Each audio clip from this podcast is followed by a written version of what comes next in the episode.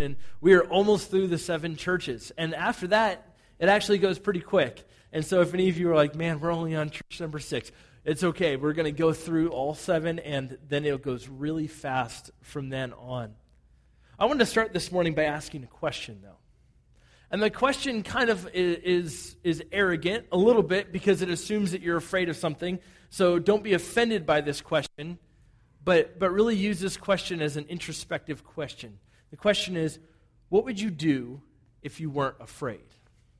What would you do if you weren't afraid? Now, all of us have fear on some level, right? So it, it's almost impossible for us not to be afraid all the time. I mean, there's always somewhat of a little bit of fear going on in our lives. Whether it's about uncertainty in our jobs, or whether it's about relationships, or whether it's about, um, you know, just simply living in, as Pastor Paul was saying, just simply living in an election year. You know, that could be a fearful thing because that's what elections sell, right? They, I mean, that's what campaigns sell. They sell fear. Vote for us, we'll make you safe. Vote for us, don't, don't be afraid. Mm, but really, the question for Christians should be a ridiculous question. What would you do if you weren't afraid? This should be so ridiculous. But like I said, we live in an economy of fear. If you watch TV for too long, if you watch the 24 hour news cycle for too long, you're going to be afraid about something. You're going to be afraid of something. Some of us are afraid that one person might get elected. Some of us are afraid that, that, that, well, I don't know. Some of us are just afraid that some people might get elected that we don't want to get elected. I hear the chuckling. Some of us might be afraid that the only choice that we have in elections is the choice between the lesser of two evils. My point is that there's fear everywhere. There's fear everywhere. And, and we're left to sort out what are we less afraid of? Now, if you believe in Jesus and if you follow Jesus and if you've put your confidence and your trust in Jesus, then there's nothing earthly to be afraid of. Fear is almost ridiculous to think about. But like I said, I understand when you live in an economy of fear, sometimes it's impossible not to be afraid. Excuse me. So, what would you do if you weren't afraid? Today, as we dive into the Church of Philadelphia, this is a church that was not afraid. This is a church that lived in the reality of a very deep confidence in Jesus, and they were praised in a huge way. So if you have your Bibles, and we have Bibles for you, I, I always forget about Josh. Josh, our lovely assistant over here, has Bibles. If any of you need a Bible, raise your hand. Josh will bring it to you. We're going to be in Revelation chapter 3, verse 7 this morning. And um, just like we did last week, I'm actually going to start by reading all the way through this little passage that we're dealing with this morning. So, Revelation 3 7. It starts by saying this To the angel of the church in Philadelphia, write, these are the words of him who is holy and true, who holds the key of David. What he opens, no one can shut, and what he shuts, no one can open. I know your deeds. See, I have placed before you an open door that no one can shut. I know that you have little strength, yet you have kept my word and have not denied my name. I will make those who are the synagogue of Satan, who claim to be Jews, though they are not, but are liars, I will make them come and fall down at your feet. Acknowledge and acknowledge that I have loved you. Since you have kept my command to endure patiently, I will also keep you from the hour of trial that is going to come to the whole earth and test the inhabitants of the earth. I'm coming soon. Hold on to what you have so that no one will take your crown. The one who is victorious, I will make a pillar in the temple of my God. Never again will they leave it. I will write on them the name of my God and the name of the city of God, the new Jerusalem, which is coming down from heaven from my God. And I will also write them my new name. Whoever has ears, let them hear what the Spirit says to the seven churches, or says to the churches. Sorry. So I'm going to start by talking about Philadelphia for a second. And the reason why we started talking about fear is because Philadelphia is a city characterized by, by fear. Not Philadelphia, Pennsylvania, by the way. Pennsylvania wasn't around yet. Well, it was around, but no one called it Pennsylvania. I think it was called like the Iroquois Nation or something like that. So Philadelphia was a very new city by the time that this letter was being written. There were some of the same issues that we saw in other towns. There were Jewish synagogues that expelled Christians. We have to remember the Christian church spread through synagogues. That's how the Christian church grew because it was essentially the Jewish Messiah had come. And so Jews who had accepted Jesus as Messiah ended up going around to these different synagogues and preaching this message. The Messiah is here, the long awaited one, the one who's in the line of David. He has come. And they would be expelled for believing this and kicked out of town. And the doors would be shut in their face. And that's why Jesus was calling them a synagogue of Satan, because in the synagogues, there was protection from persecution.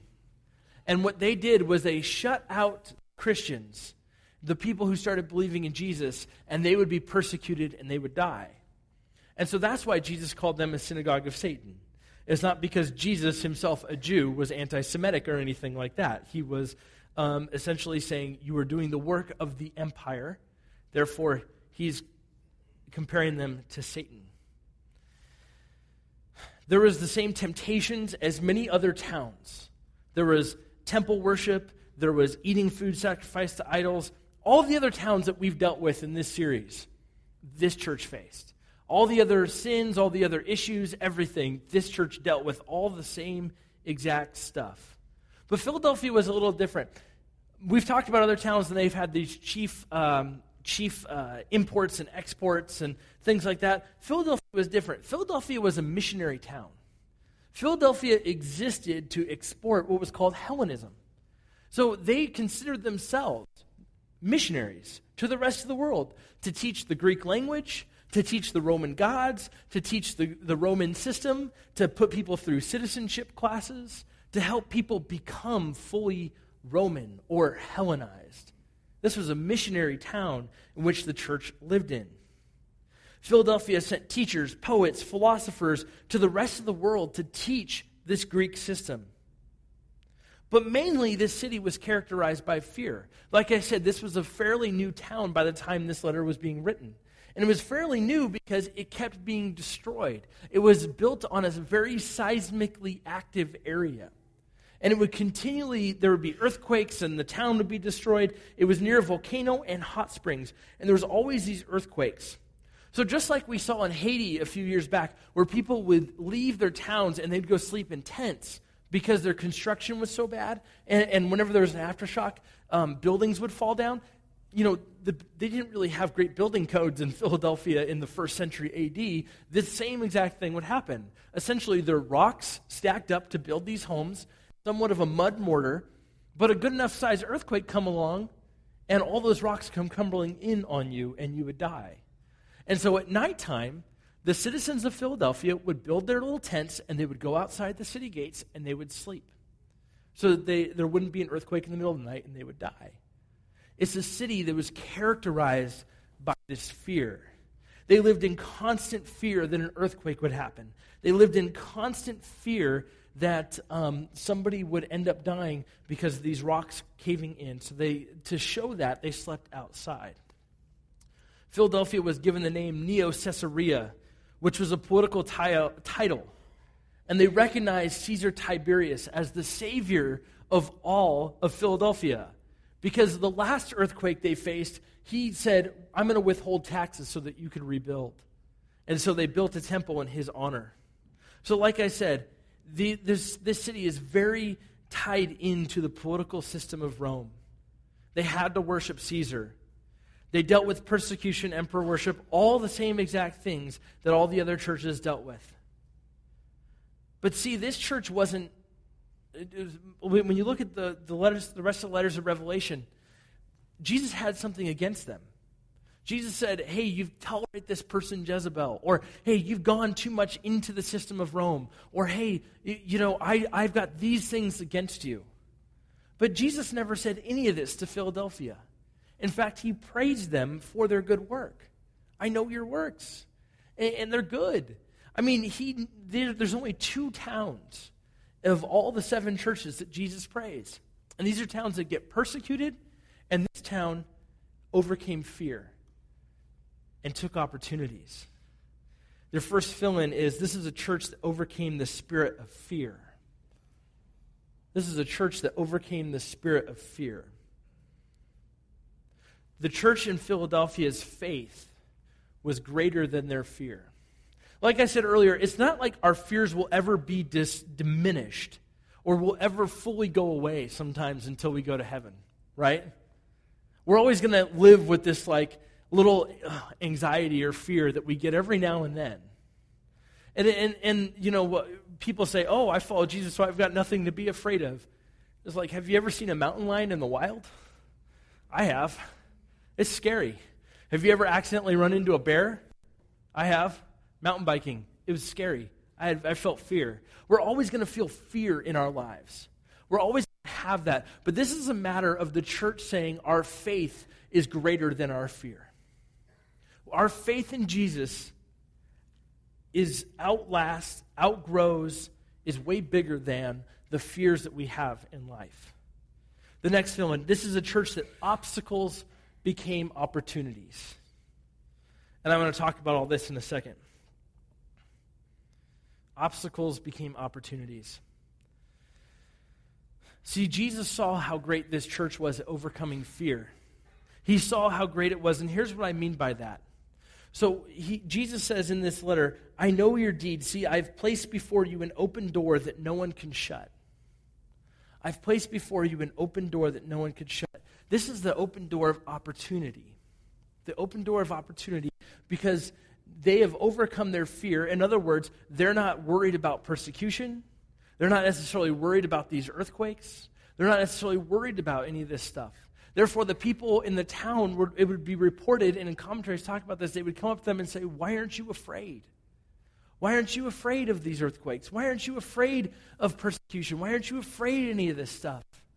And it's because they follow Jesus. This idea of, I know your deeds. See, I've placed before you an open door that no one can shut. This was code that Jesus was talking to the church. It comes way out of the book of Isaiah, chapter 22. And it says, In that day I will summon my servant Eliakim, son of Hakil. I don't know. Some I'm terrible at this. I've been to seminary. Poor Pastor Larry Orr over here, he, he could pronounce that in half a second. Well, I will clothe him with the robe you fasten around your sash and around him and hand your authority over to him. He will be a father to those who live in Jerusalem and to the people of Judea. I will place on his shoulder the keys of the house of David, which he opens, no one can shut, and what he shuts, no one can open. So, what is this verse saying? You know, this is Jesus talking in code. They would have had the book of Isaiah, they would have understood what Jesus was trying to say. The keys of the house of David is Old Testament code for saying kingdom of God. And so, what Jesus is saying to this church is listen, I am giving you the kingdom of God. The door is open to you. You've overcome. And the door is open to you into the kingdom of God. You've overcome fear. You're using, you've taken these obstacles and turned them into opportunities. Remember, the believers living in Philadelphia would have had Old Testament texts. They would have gotten this obscure reference, even though some of us today don't understand it. But what Jesus is saying is the door is open to you. Many who have, would have come into Philadelphia, would have come to faith in Philadelphia, would have had the doors of the synagogue slammed in their face. So when Jesus says, standing before you is an open door, He's saying, You have endured for my name. You have stood firm for me, and therefore my door is always open to you. They would have understood that Jesus held the keys to the kingdom and to new life. So the church in Philadelphia had two big opportunities that they took. One, they had the opportunity uh, this open door, I'm sorry. The open door sort of shed light on these two big opportunities. The first opportunity was to share the love of Jesus with others in the town. Opportunity to share about Jesus with others. The townspeople, like I said before, would have wanted to know why aren't you afraid of the people in the synagogue? Why aren't you afraid of the government? Why aren't you afraid of these earthquakes? What is wrong with you? And the answer simply would have been our confidence is in Jesus. We found our life in Him. So they would have had this great opportunity to share about Jesus with others. You know, when you're in a crowd of people and everybody kind of acts the same, everybody sort of has the same thoughts, and somebody stands out that's a little bit different, you want to know what is going on with that person. And that would have been the Christians in this town. And two, this was an open door to the world. Like I said, the, the town of Philadelphia was already an outward bound town. It was already a town that was going out sharing their gods, sharing their ideologies, sharing what they believed with the rest of the world. See, this was a great opportunity, and, and the church eventually did this. They ended up infiltrating that system and sharing the good news with people whose jobs it was to go around the world and, and share about Greek and Roman Hellenism. And so the church here said, wow, our entire city is going around the world. What an opportunity to spread the gospel. Our entire town is outward focused. What a huge opportunity for us to share the gospel. It's almost like, like Paul. We, we read in Paul's letters that he was a tent maker why would you be a, a tent maker in first century Rome? It's not necessarily like some people think just to make some extra cash. Who needed tents at the time? It was military personnel and it was merchants. Paul took, took this skill of making tents and he did it so that he could reach missionaries and merchants, people who would go around the world. He recognized that he couldn't spread the entire gospel by himself, so he took this opportunity to spread the gospel around the world. I mean, how much more of an open door do we have today with FaceTime? I mean, we can any of you ever fathom, like when just even a few years ago, that you could pick up your cell phone and see somebody from around the world and just talk to them? Like, could we ever fathom that? Sorry, not you, Dennis. You can't do that. Um, you don't do that. You can't do that with flip phones. It's not your fault. You're smarter than the rest of us. Your bill is probably way cheaper than all of ours. But who would have ever fathomed that we could Skype this? Next week, I'm going to South Carolina to speak at all online spiritual formation conference. I mean, we used to pay thousands of dollars and hundreds of dollars to fly somewhere to go to do, do these conferences and all that stuff. And everybody would attend and have to do hotels and flights. But now we're doing a conference entirely online. I mean, our technology has so changed our world landscape. What if we use that as an open door to share Jesus with other people? What open doors do you have in your life to share about Jesus? What's interesting in this letter about Philadelphia is that there's not a word of criticism toward them, toward the church. Like all the other churches, they had some sort of criticism, but not Philadelphia. And I think it's because they were willing to walk through the doors that God was opening. What doors has God opened in your life? What opportunities has God placed right in front of you? Here's what happens sometimes a door of opportunity will open right in front of us. It'll pop up, and us, with our sinful, judgmental nature, will start to judge the door, right? Like an opportunity will come up and we'll go, Well, I'm not sure that God wants us to do that. Or somebody will come up and, and we know we should share with them our faith, and we're like, yeah, well, you know, they're not ready yet. We judge for them. We tend to judge the doors of opportunity that are right in front of us. We tend to talk, we tend to think, well, I, I don't know, maybe this will be good, maybe it won't. And, but who are we to judge the door? Right? If God is opening a door for us, maybe it's a neighbor, maybe it's a friend, maybe it's a coworker, who are we to judge that door? If God is opening that door, then who are we to question that? We got to walk right through that.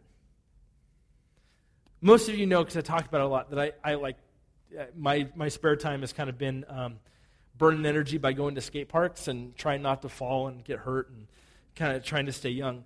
Yesterday, I was, I was at my normal spot, Doherty, and about 9 o'clock in the morning, and I ended up talking with this other skateboarder guy.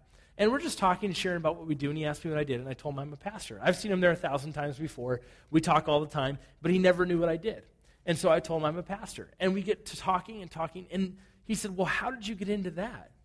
And I, I now I tell him skateboarding got me into it because you remember this church had a skate park, and that's what I originally was hired for. The skateboarding got me into being a pastor. So all of you. And, and so I, I started sharing with him, and I ended up sharing my faith with him for an hour, just sitting there chatting with the guy. When these little doors of opportunity come up, do you take them? Do you take that opportunity? See, if you're praying, God use me, if you're praying for the harvest, if you're praying for all this stuff, the idea is God was going to open a door right next to you. So, do you judge that door or do you walk through it? Do we say, "Oh, that's not a good I don't know. I don't I don't I don't think that's a good idea right now." Or do you walk right through it? Does our fear stop us? I think sometimes it does. I think sometimes we're like, well, how, how what are people going to perceive of me? Are people going to think about me if I say I follow Jesus? What's that going to look like? And that, that stops us from walking through the door that God has laid out directly in front of us.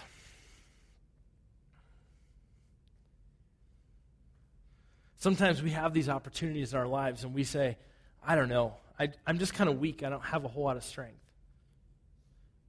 This is what Jesus said to the Philadelphia church I know that you have little strength, yet you have kept my word and not denied my name.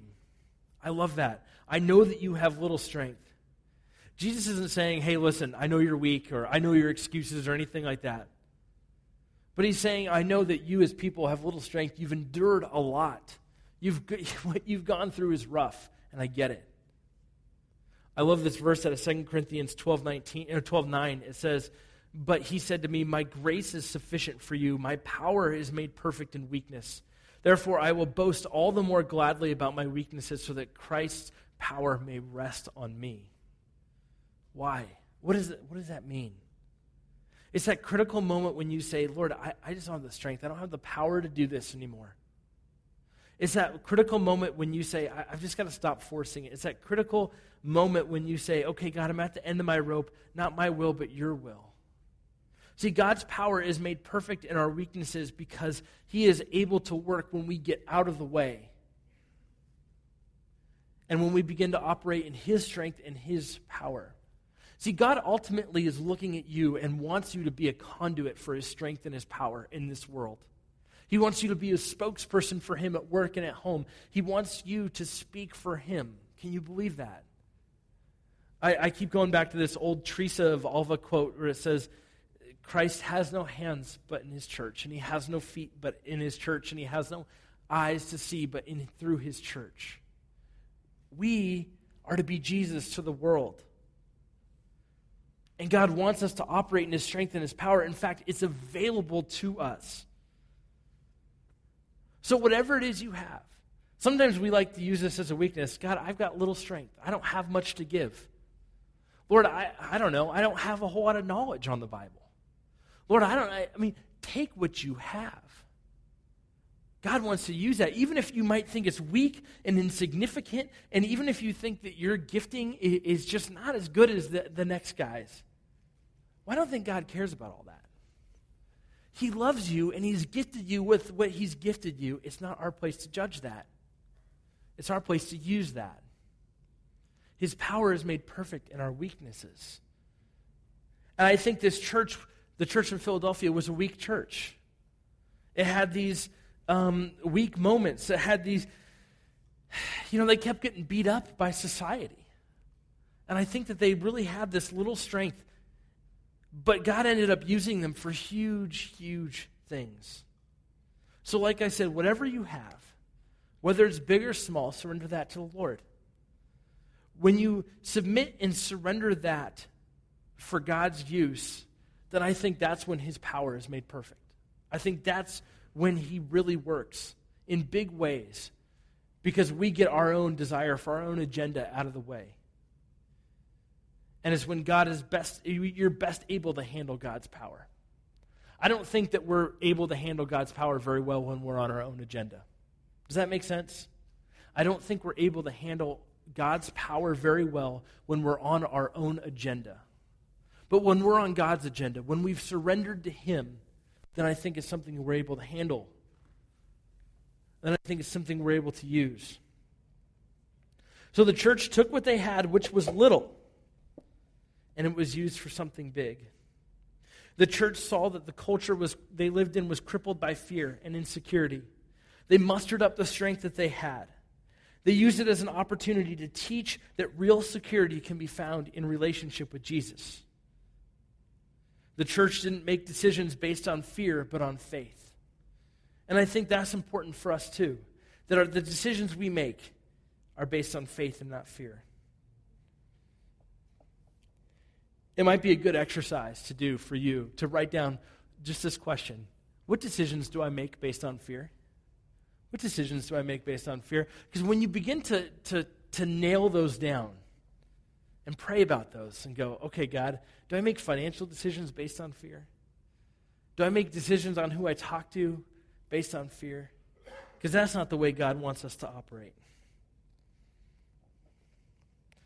Let's keep going. Verse 10, it says this Since you have kept my command to endure patiently, I will also keep you from the hour of trial that's going to come on the whole world to test the inhabitants of the earth.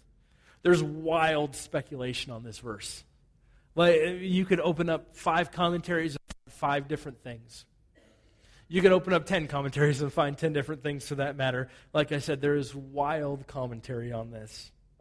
But what I think when you break it down to the most essential level, to the Greek of what Jesus is saying, he's essentially saying, when you keep me in your life, I'll keep you. When you stand up for me, I'll stand up for you. So walk through the door of opportunity. Walk into my plan for your life. And whatever comes your way, I'll keep you. I'll keep you through all the insanity. I'll keep you through the rough times and the good and the bad. You will be mine. And then verse 11 says this it says, I am coming soon. Hold on to what you have so that no one will take your crown. The one who is victorious, I will make a pillar in the temple of my God. Never again will they leave it.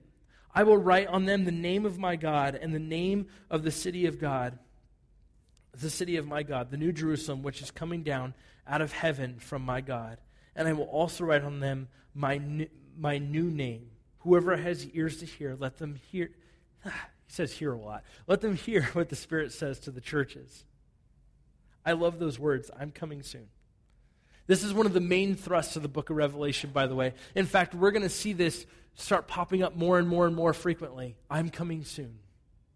And what does that mean? Does that I mean so many people have looked for Jesus' coming, right? Like in fact, I, I just went into YouTube. Don't do this because you'll start uh, there's a whole bunch of fear-based responses on when Jesus is coming. I went on YouTube and I just typed in Jesus Jesus coming back. Just because I, I was just utterly curious to see what people would make videos of. Did you know that there's like a huge community of people that have just nailed down that April 13th of this year, Jesus is definitely coming back?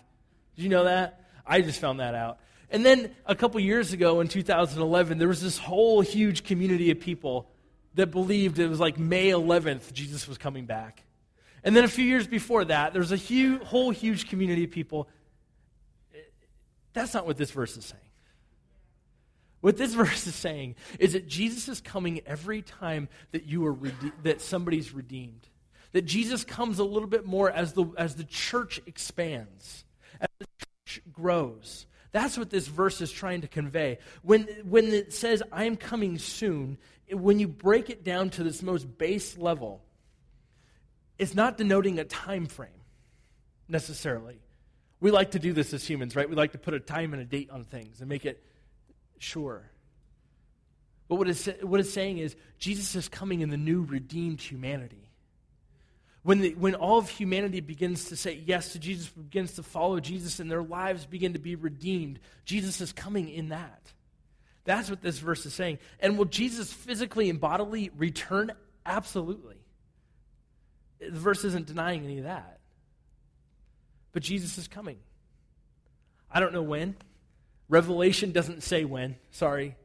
If any of you have been looking for the code this whole time, it doesn't say when. But that Jesus is coming back.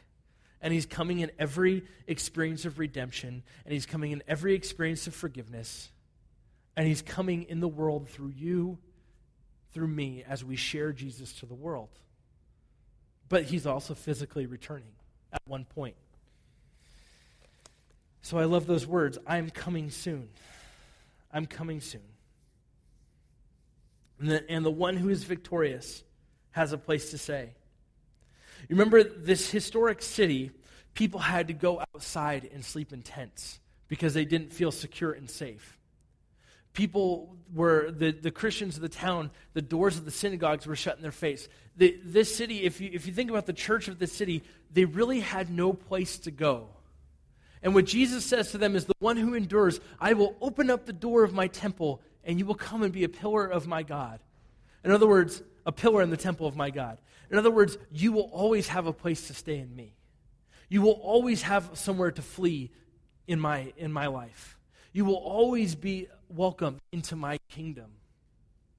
See, this incredible encouragement for this church, a church whose the doors were always slammed in their face, the church in which they really had no place to go. Jesus said, My door is open to you. You're always welcome in. So, like I said, this is a church that didn't have fear, but had faith. And they overcame the fear of the world by sharing Jesus with others. And I want to ask us today what are the opportunities that we have to walk, walk through? What are the open doors that we have? I mean, do we not have a climate of fear and insecurity in our, in, just at least in America today? We absolutely have that. Right now, philosophically, everything's up for grabs, right? Everything is changing. People are searching for meaning in everything. And if you follow Jesus, then you have meaning in truth. So, what doors are open? Millennials get a bad rap. Millennials are the people who are kind of like 18 to 30 right now, um, born before the turn of the millennium and all that stuff. But a recent study of Notre Dame, from Notre Dame says that 80% of millennials, who, by the way, are drastically missing from the church, shows that 80% of millennials believe that the Bible is the Word of God. That's amazing.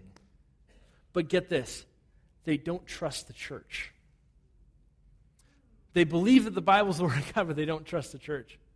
Most studies show that people come to know Christ because they trust a Christian.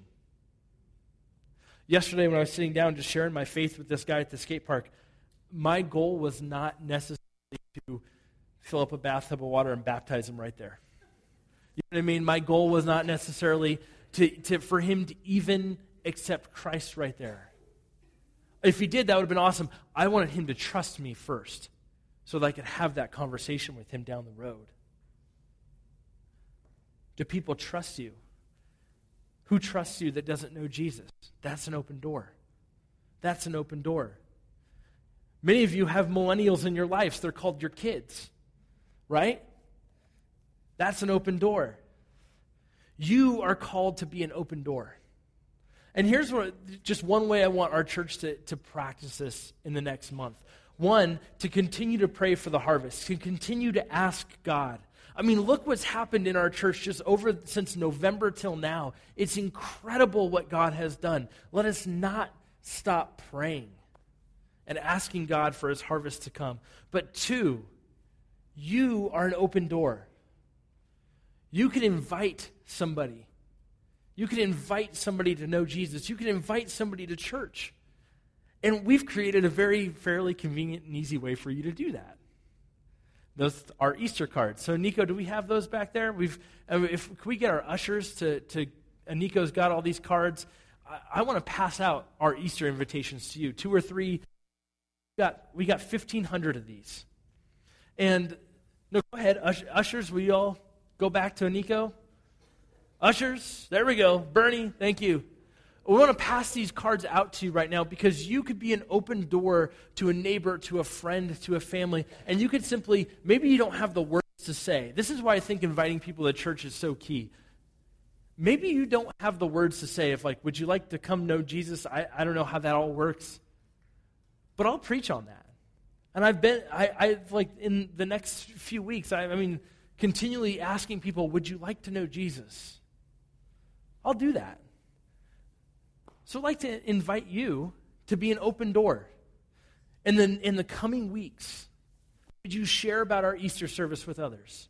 In the coming weeks, would you simply work on a trust based relationship with somebody who's not a Christian? In the coming weeks, would you share your faith and show off that, that you love Jesus with others? You are an open door. As we end and wrap this up today, I want to remind us of a couple things. One, this phrase, my power is made perfect in your weakness. Maybe you're receiving these cards thinking, ah, I don't know who I'm going to give this to. Just remember that, that, that God is simply saying to you, my power is made perfect through your weakness.